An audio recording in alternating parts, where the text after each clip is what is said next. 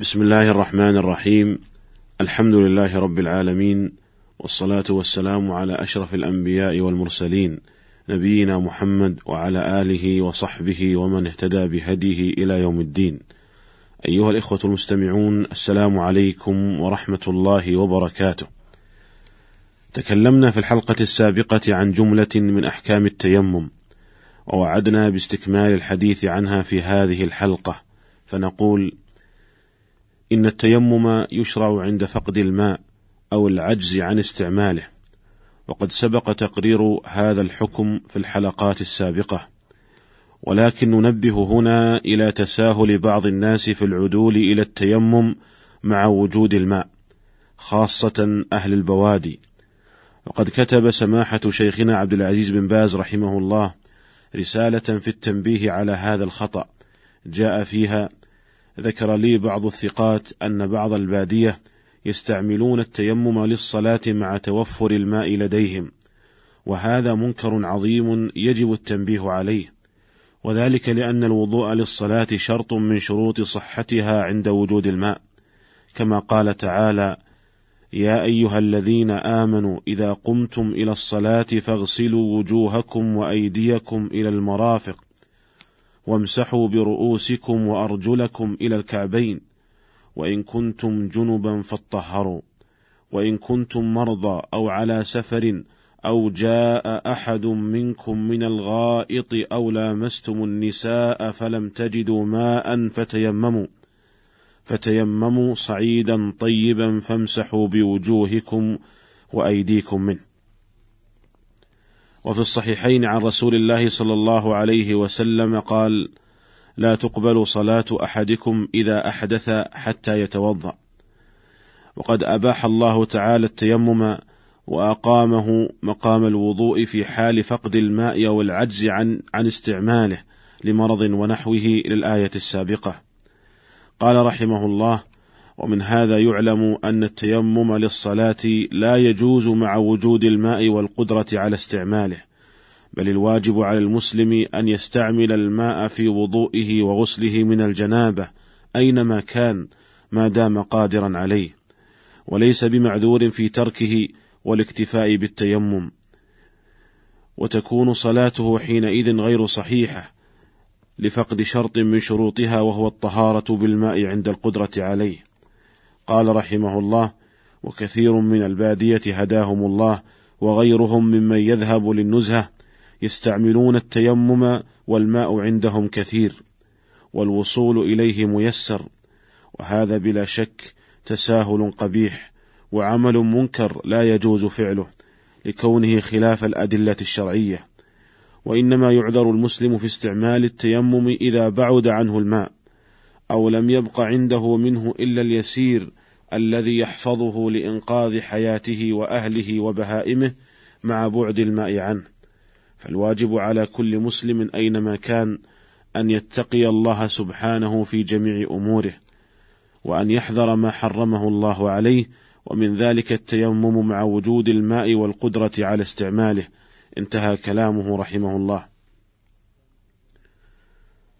ومن أحكام التيمم أن طهارة التيمم طهارة بدل فإذا قدر على الماء بطلت هذه الطهارة ولزمه التطهر بالماء.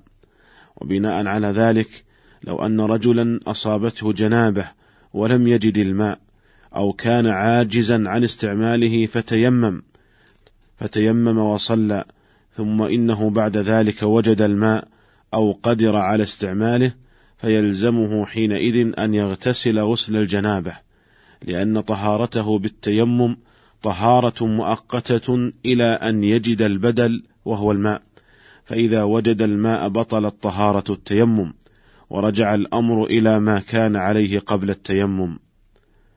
ويدل لذلك حديث أبي هريرة رضي الله عنه أن رسول الله صلى الله عليه وسلم قال: الصعيد الطيب طهور المسلم وإن لم يجد الماء عشر سنين. فإذا وجد الماء فليتق الله وليمسه بشرته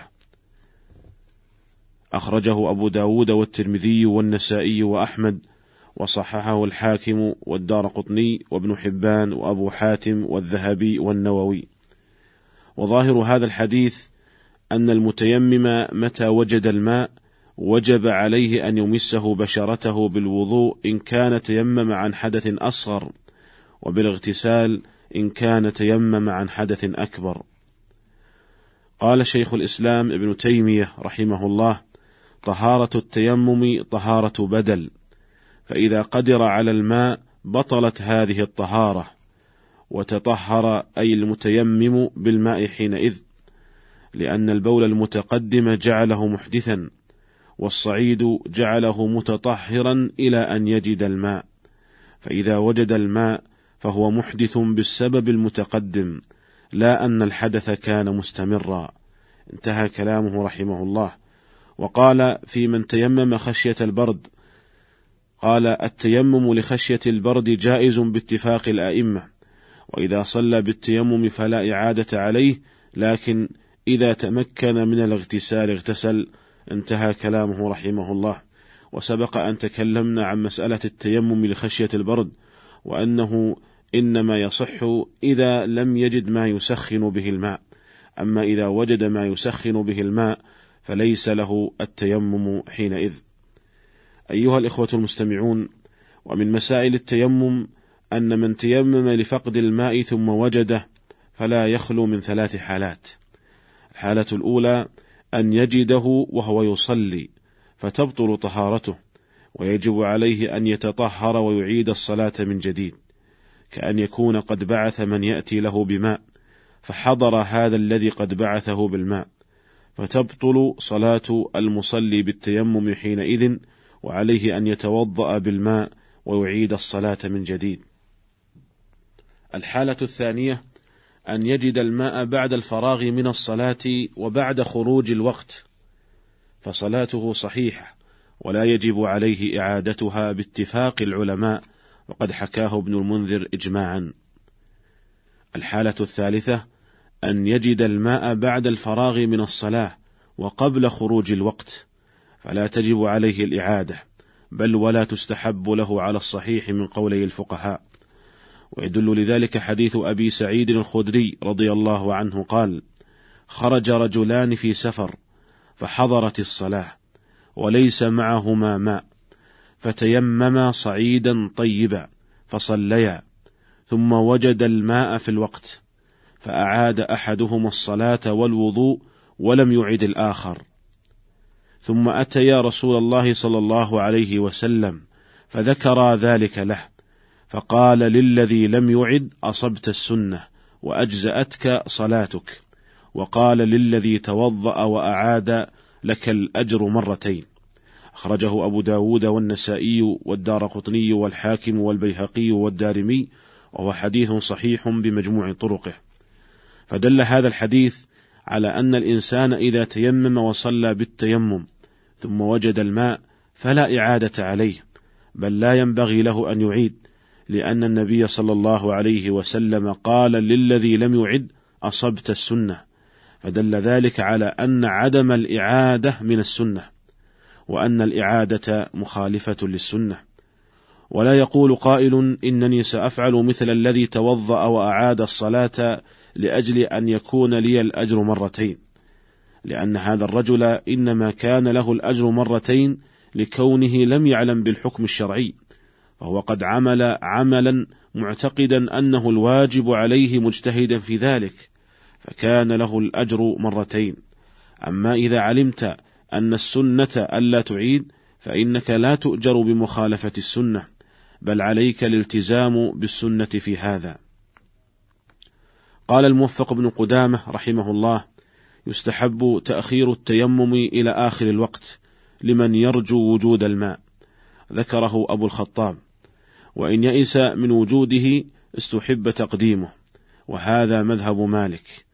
قال الموفق معللا لاستحباب تأخير التيمم لمن يرجو وجود الماء.